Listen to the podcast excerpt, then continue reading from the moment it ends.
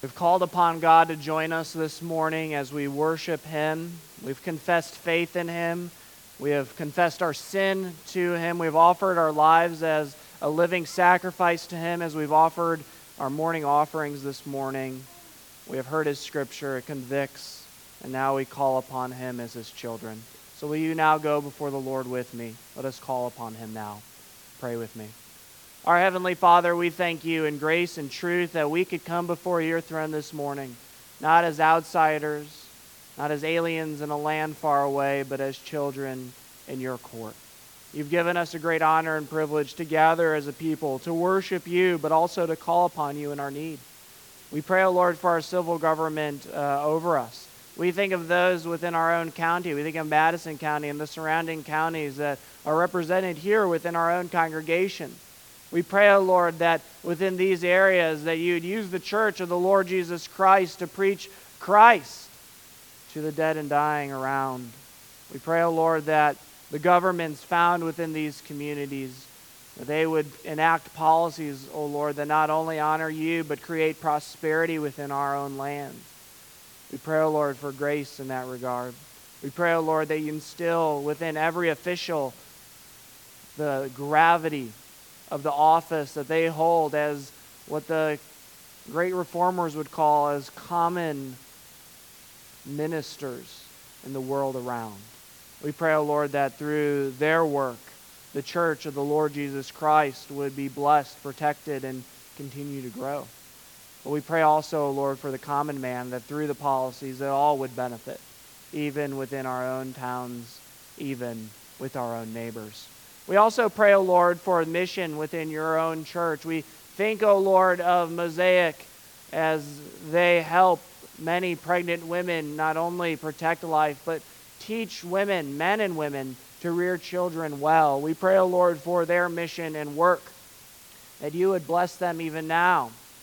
That those who would come in contact with them, and there are so many, especially with the growing nature of various laws that you would bless this ministry with greater scope, greater work, but that you would keep them on task for what they and their mission are called to do to protect life, sacred life, all life, as all life is created in the image of God in humanity.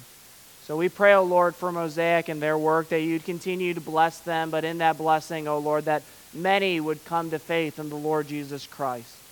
That not only would we see human life spared, but we would also see, O oh Lord, human life saved. Not merely saved temporally, but saved eternally. And so we pray, O oh Lord, that those who are connected with Mosaic, that they would wield the gospel in such a gracious and winsome way that those who are in rebellion against you would know you and know you purely and true. We pray also, O Lord, for those who are lost in the world. We think of those eh, who are lost in South America this morning. We pray, O oh Lord, for the many countries there, as there's many, O oh Lord, religions found within that continent. We know that there are Christian religions, Catholicism, but also religions native to the lands therein. We pray, O oh Lord, that all would fall to the Lord Jesus Christ and come to true and saving faith in you. We pray, O Lord, for a softening of hearts within those countries found there. And we pray, O oh Lord, that you raise up gospel ministers within those countries, but also without, throughout, within our own country to be sent there. We pray, O oh Lord, when we think of the Presbyterian Church in Brazil, the longest conservative Presbyterian body in, in many of the, of the known world, we pray, O oh Lord, that you would continue to use this denomination.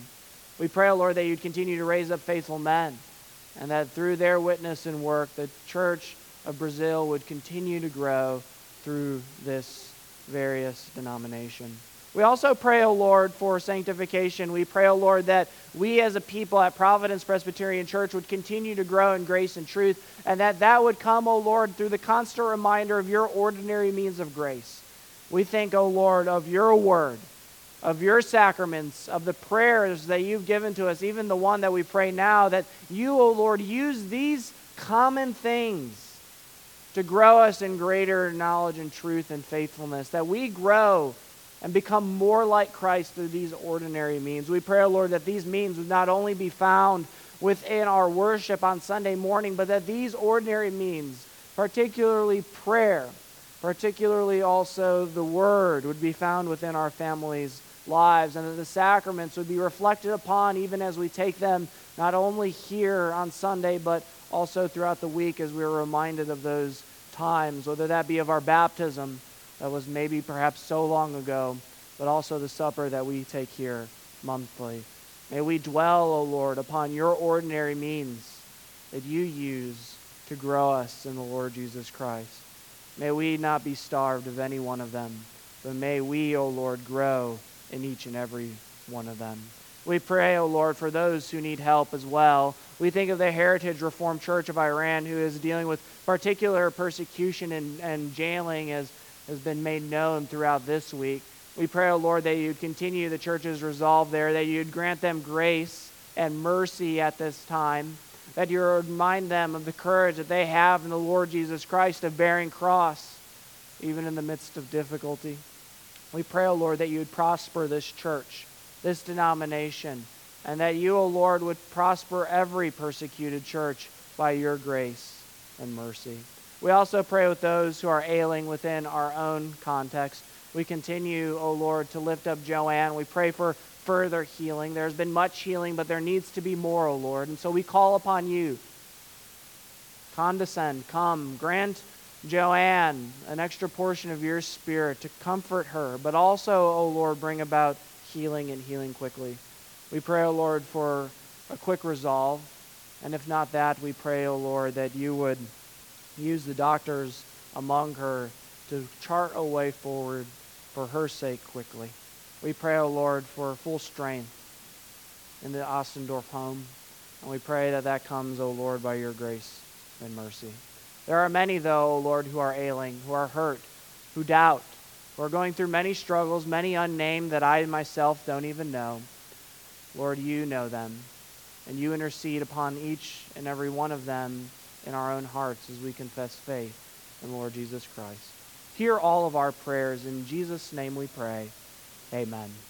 I invite you now to turn with me to the book of Luke, the Gospel of Luke. We'll be picking up in Luke 1, verse 26. 26.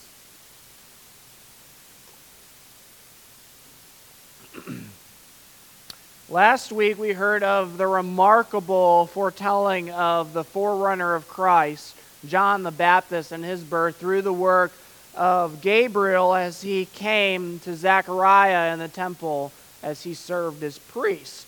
This week we hear of Jesus' birth foretold, and if you'd be you'd be mistaken if you looked at this passage and say, well, it sounds kind of similar. An angel comes, righteous people are there, a birth foretold, but you'd be mistaken to think that they are the same story. There are subtle details that separate both John from Jesus, separating, as we talked about last week, Elijah from Elisha. As we have read some of the books, uh, some of the Old Testament with First Kings, we've seen the ministry of Elijah.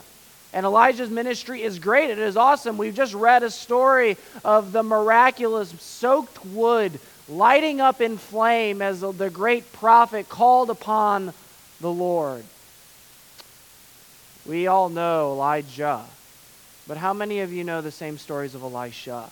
It's quite remarkable, actually. Elisha's ministry mirrors the ministry of the Lord Jesus Christ, and we don't know the, those stories like we do of the great burning of the Baals. It's amazing. Jesus is like Elisha.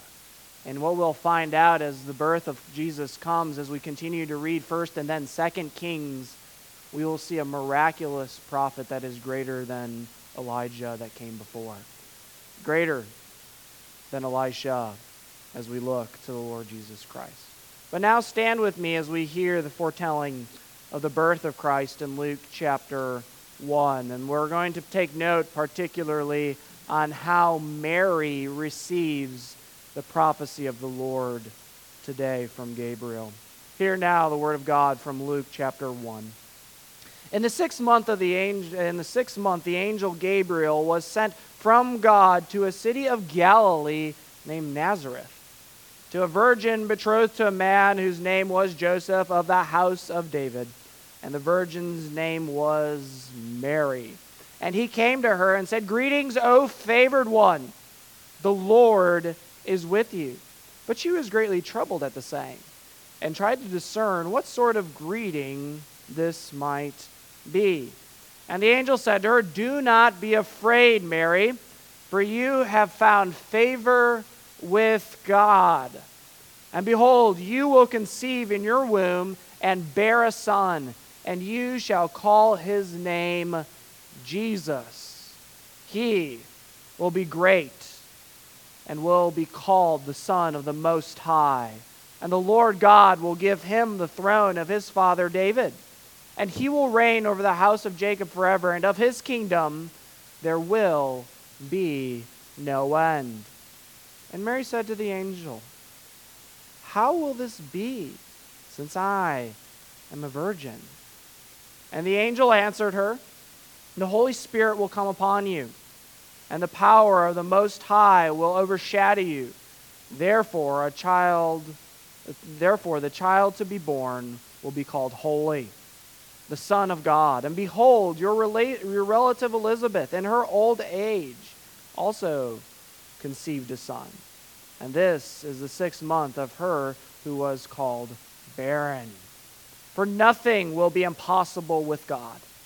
And Mary said, Behold, I am the servant of the Lord. Let it be to me according to your word.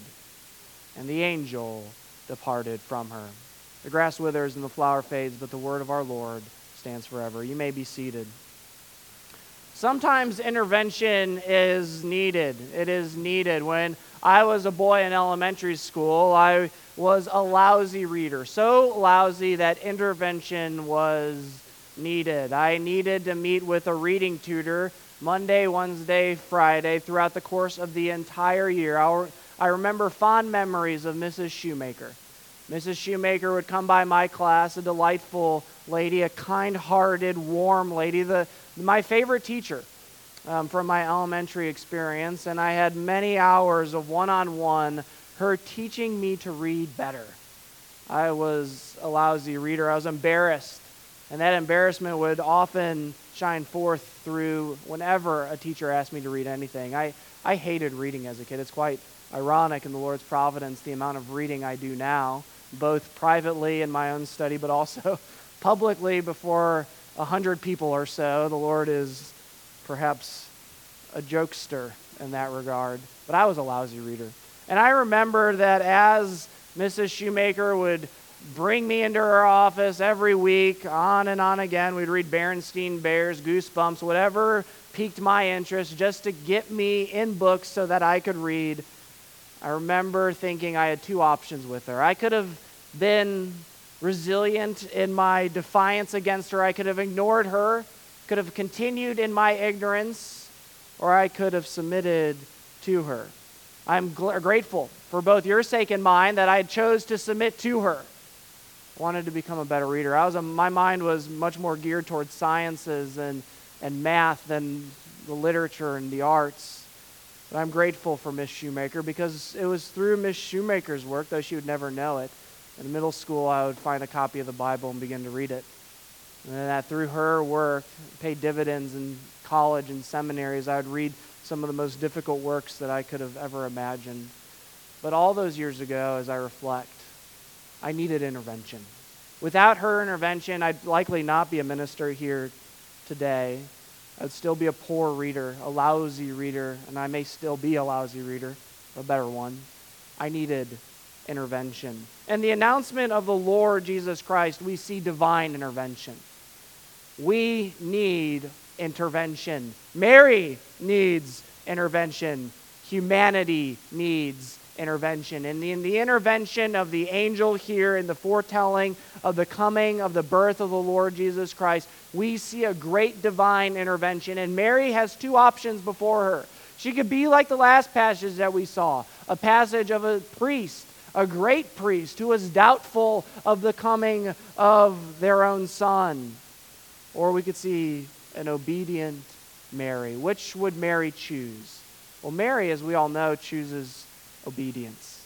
When God acts, she submits. And it is a marvelous tale then for each and every one of us here. When God acts, we could either be like Zechariah in our doubt and skepticism, or we can be like Mary and submit to the words of the Lord. Today, you might think, as we're studying both the last week with the birth of John the Baptist being foretold and now the birth of Jesus being foretold, that there's not much difference. They both questioned the angel. They are both from righteous parents. They're both from women who did not expect to become pregnant and then have children who would become great. There are so many similarities, but their stories are kind of like the color white. Every white is white until you compare it to another white. You know this well as you pick up those pink chips from Lowe's or from Home Depot. You compare them together, and one white doesn't even seem white anymore. Um, we, we've had colors in our own home. We thought were white. They are cream, completely different. Once you paint them, you'd know. It's the same for the stories here today. You might compare the old story that we heard last week of the birth of John the Baptist and think these are the same stories, just reran through the Chronicles, through Luke, and given and spit out again. But they are different because what separates the story from John to Jesus, though they come from wise, godly parents, though they come from women who do not expect to conceive, one would be the forerunner and the other would be the Christ. And we'll see that by the actions of Mary, by her submissiveness to the Lord, the great work of that submission to God in the work, as Gabriel called it to, that there is great news then for us as well. Mary's holy response, then, and what I want you to know today, Mary's holy response informs our response to God Himself. When God works then in your life, how are you to respond? when God acts, when there is divine intervention, when He sends your, His Spirit to regenerate your heart, to call you to Himself. When God comes, when God acts, we submit. We're going to look today at the what we submit to, who we submit to, and how. That's what we learn from this passage through Mary. So when God acts, we submit. When God intervenes, we submit. What do we submit to? If you look down, at, we submit to His Word. You may say, well, where is the Word of the Lord here? It is through His messenger, Gabriel. Gabriel is only mentioned explicitly about four times within the scripture. We didn't cover him last week. I ran out of time, and so we're covering him this week.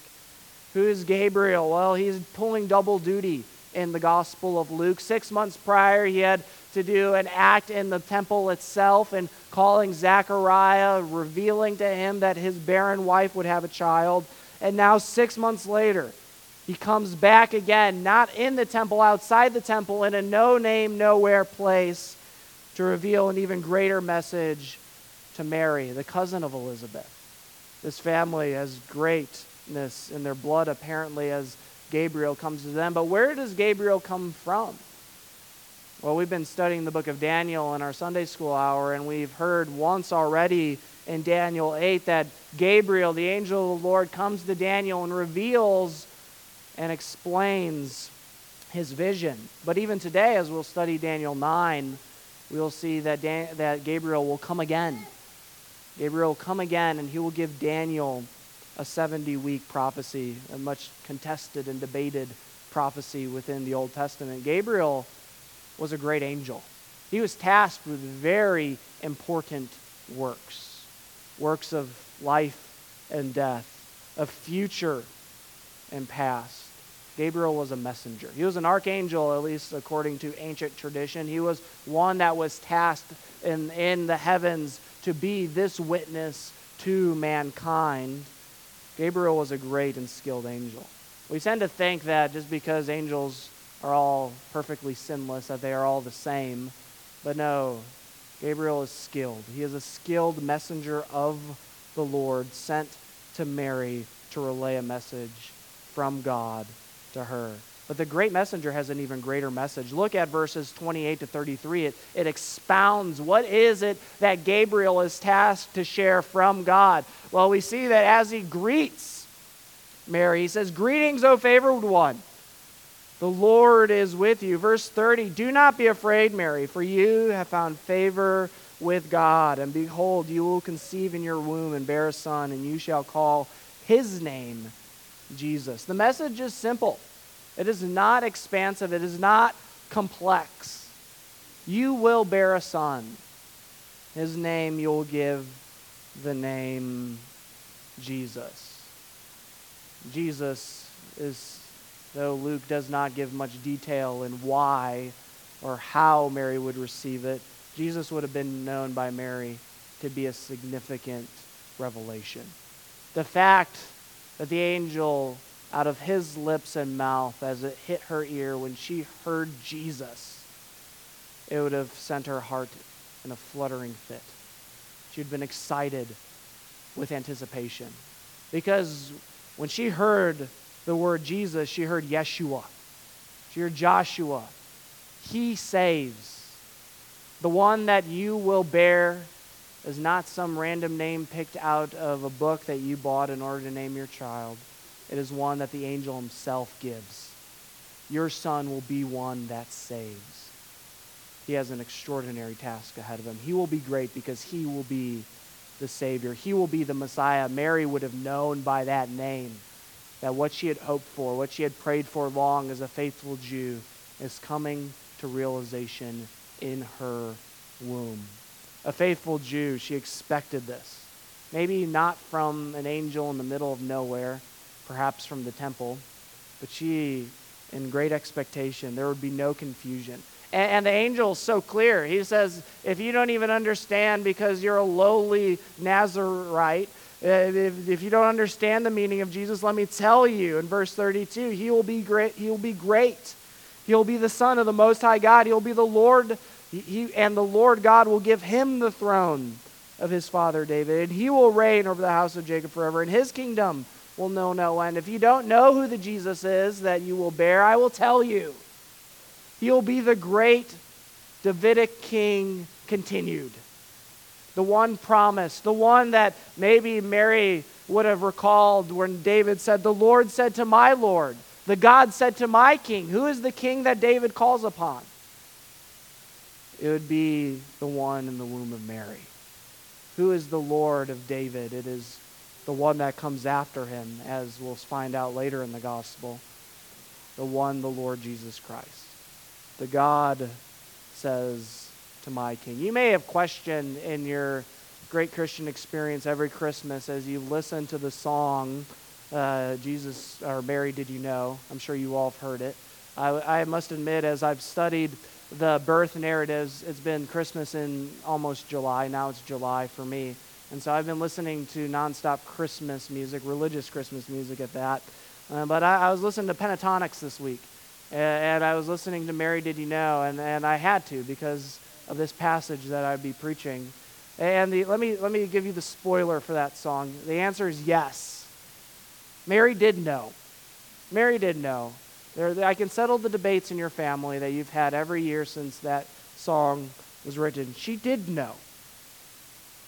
Why did she know? Is because she was a righteous, faithful Jew looking for the Messiah.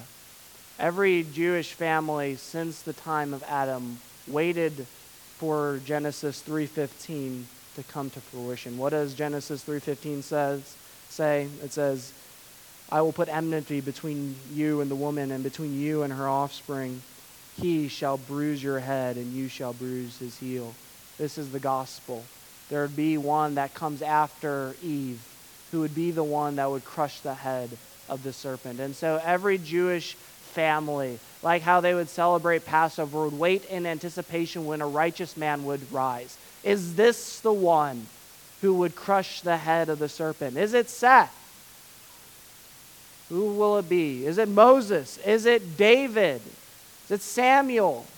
They waited in great anticipation. Who will be the one that crushes the head of the serpent? Is it Elijah or Elisha? Is it one of the prophets? They would have waited in eager anticipation. But as the scripture reveals quite often, as, as these great men would rise, they'd often fall whether it be Moses striking the rock when he shouldn't have and his anger overwhelming him, or David himself who would commit all sorts of heinous sins. None would live up to the great call of Genesis 3:15. Mary would know this and so she would wait. She would wait in great expectation. When will this Messiah come? When will the great Joshua come? She would have known. She didn't know all the details, though. So maybe the song is right. Did Mary know he would walk on water? Did Mary know how to raise the God man? I, I expect that as Mary received this prophecy, there was great wonderment. Yes, she knew who she would bear, but I am sure she wondered, how on earth will I do this? How will I bear the Son of God? How will I nurture him? For my own posterity, though my inferior by birth is superior in divine lights, how will I do this? So you see, she knew the results, she knew the expectation, but she didn't know the all the little details in between. It's kind of like how I build Legos with my kids. I love to build them. I tell them we're building a plane. They expect a highly detailed, dense plane by the end of it, but they don't know how we get there. They, they wonder, they're in wonderment throughout the whole process as it slowly comes together. It's like a picture being filled in. And then they finally have at the end, they know the end. I knew it was going to be a plane, Daddy. I didn't know it was going to be like this. Perhaps that's how Mary feels at this moment when she receives this great prophecy that you will bear Jesus. She knows where it's leading. She knows that he'll be the Son of God that will reign for all eternity and save men. But how? How will this look? It's great wonderment that Mary has, and in that wonderment, she submits. She submits to the word of the angel. She says, I am your servant. We live in an age where there are many claims for salvation, and we all submit to something. We all are submitters. Uh, some submit in our own context to the government. They think that if they submit to the government, there will be salvation for me. I will have a comfortable life. Some submit to a salvation that comes by their own works. If I only do the right things, if I only fix my attitude, if I only act a certain way, if I, if I prepare and care for my family, I will be made right. Some submit to salvation that comes from their own false gods, some of those gods being themselves. If I only make myself perfect in my own sight, then I will have salvation. But who do we submit to? We submit to God in His Word. As the world crumbles around us as it relates to salvation and their expected end, we have a salvation that does not change because we have a Word that does not change. Whether that be Christ Himself or the Word therein, we have a God who does not change. Salvation has changed greatly in the American experiment over the past couple decades. What is it to be a good citizen in America? It has changed. But not so with those who follow Christ. When God acts, we submit. We, we submit to a word that does not change. Mary knew that the moment that the angel said these words, that they would not change. What he has said will come to pass. And what does she say?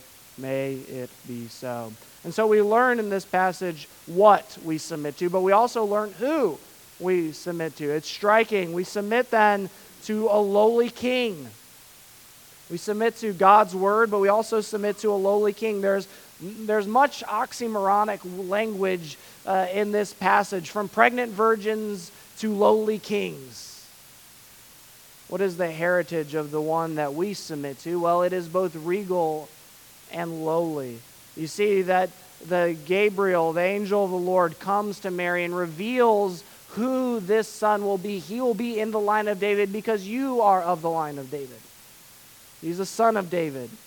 As we are reminded in the scripture, the rod will not depart from Jesse. And therefore, in order to bring salvation out for God's people, it must maintain that promise, that promise that God made to David in the book of Samuel, chapter 7, 2 Samuel. That God would make David's name great and that he would create for David an eternal kingdom. David was promised greatness, as we see in this passage that Jesus himself will be great. We see the whole Davidic promise for salvation found in this first chapter of Luke, and it strikes us straight back to the promise that God made with David that through the Son there will be rest. That through the promise of the Son, that there will be an eternal dynasty that never ends. There will be an eternal kingdom. There will be a great adoption that many would call upon him. There's a heritage, a human heritage that Jesus possesses in his humanity. But his heritage is even greater than just the regal nature of hum- human uh, greatness. You see that his heritage is divine. If you look in verse 32 of chapter 1, you see that he'll be called the Most High, the Son of the Most High. In the Old Testament, this means that this is a person that is set apart for a special task. You see it perhaps in Ezekiel, as Ezekiel often evokes the Son of God language. But there's more than just Jesus being set apart for a special task. This is a double meaning. He is truly the Son of the Most High God. He has a divine heritage. The Gospel of John, as you all know, perhaps even memorized, in the beginning was the Word, and the Word was God, and the Word was with God in the beginning.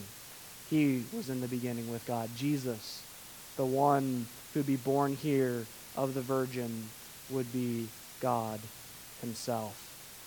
He has a deep heritage, a deep heritage, but there is a lowly reality.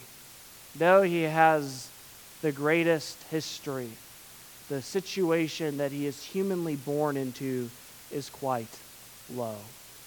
Mary in the Davidic line and her soon to be husband Joseph were impoverished. Mary at the time was probably 12 or 13 years old. She is transitioning from childhood to motherhood. She is poor. She's uneducated. She doesn't know how to read. She is a female in a culture that certainly looked down on females. She is not of great status. She is of a lowly status.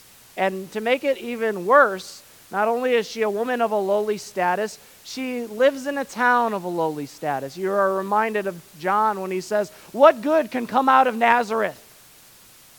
Kind of reminds me of the Scottish Reformation. Uh, there's a book on the Scottish Reformation that reveals that Scotland was the backwaters of all of Europe. What good can come from Scotland? Well, Scotland, after Knox, would be transformed quite remarkably, but not as remarkably as what Christ comes from Nazareth to do.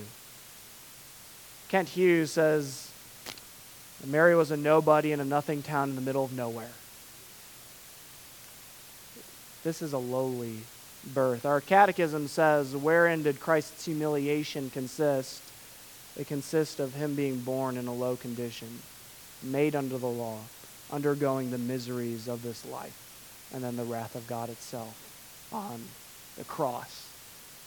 Christ is born in a lowly state. But don't be mistaken, just because he is born in a lowly state, look at the favor that the angel presents to Mary. Though she's uneducated, though she's from a, a, the middle of nowhere, from a nowhere town with a no, no, uh, a no known name, how does the angel approach her in verse 28?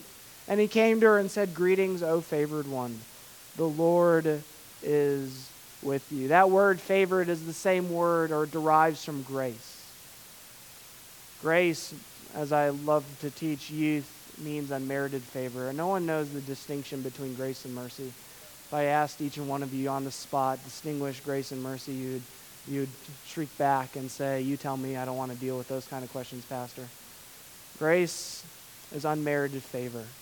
It is getting what you don't deserve. Mercy, just for your own sake, so you know, is not getting what you do deserve. you deserve wrath and you don't get it. Grace is giving and getting a gift when you don't deserve it. It's when my child, I tell him to clean up his room and he does such a poor job, and I decide because he's a child, he has done well enough. I show mercy on him because it could be perfect, and it is not. But then I show grace when I go to the refrigerator and grab a popsicle and give it to him. Though he did not deserve the popsicle because the room was not perfect, he received it. Mary is favored. She has received grace from God, unmerited favor. Nothing that she has worked or caused has given her this favor in God. It is remarkable in that sense. She is favored like Noah was favored and called righteous in Genesis 9. She's favored like Moses, who led the Egyptians out of, uh, out of Egypt to the land of promise. She's favored like Gideon and his mighty 300 who would take back parts of the promised land. She is favored like David as he is out gallivanting in the, the meadows, protecting his sheep from lions, and then chosen to be king. She is favored like Samuel and Samson. She is favored. She has received God's grace. She is favored one. But even as the favored one, she fears. You see the anxiety of Mary. I, if I were visited by an angel tonight, I'm sure I'd have a similar response. She's uneasy. Though the angel professes good intentions, you are favored one, O Virgin Mary. She responds in, What do you want with me? I know I am favored, but just because I am favored doesn't mean that it eases her own experience. She is nervous. What does the Lord want with me? I'm sure her thought was. But when the angel reveals what he wants with her, that anxiousness, though lowly as it is, departs as she submits to the lowly king. She is a lowly servant girl submitting to a lowly king. Who do you submit to? That's the question. Who do you submit to this morning? We're all called to submit to a lowly king. As an American, I always want my leaders to, to just to show great confidence, competence in their own being. I want them to show that they are qualified by their status to lead me. I expect to have a great high leader in my own country. Perhaps you expect to have a great high pastor, leads in confidence and strength. Who do you submit to? We submit to, as Christians, a lowly king. We are but like Mary, humble, ignorant servant girls. What do you want with me, O Lord?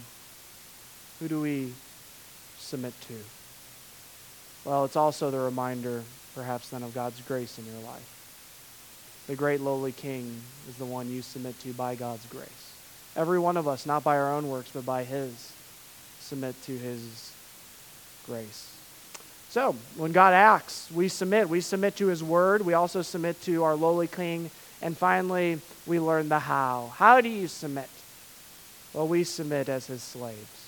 That's what the last verse tells us. If you look down at verse 38, behold, I am the servant of the Lord. Let it be to me according to your word. Mary's response is much different than Zechariah's response. She asks a question, but her response is much different. I am your slave. I am your servant. A great miracle is about to happen. What had happened with uh, Elizabeth is remarkable. She is not she is past her prime as it relates to having children. It's remarkable that she could conceive. But what is happening to Mary is a miracle. She is a virgin. She has had no relation. There's no reason, biologically speaking, for her to become pregnant. It is a miracle. We see how that miracle will come to be in verse 35 that the Holy Spirit would come upon you and that the power of the Most High will overshadow you. This is no Zeus experience here. This is true miraculous example.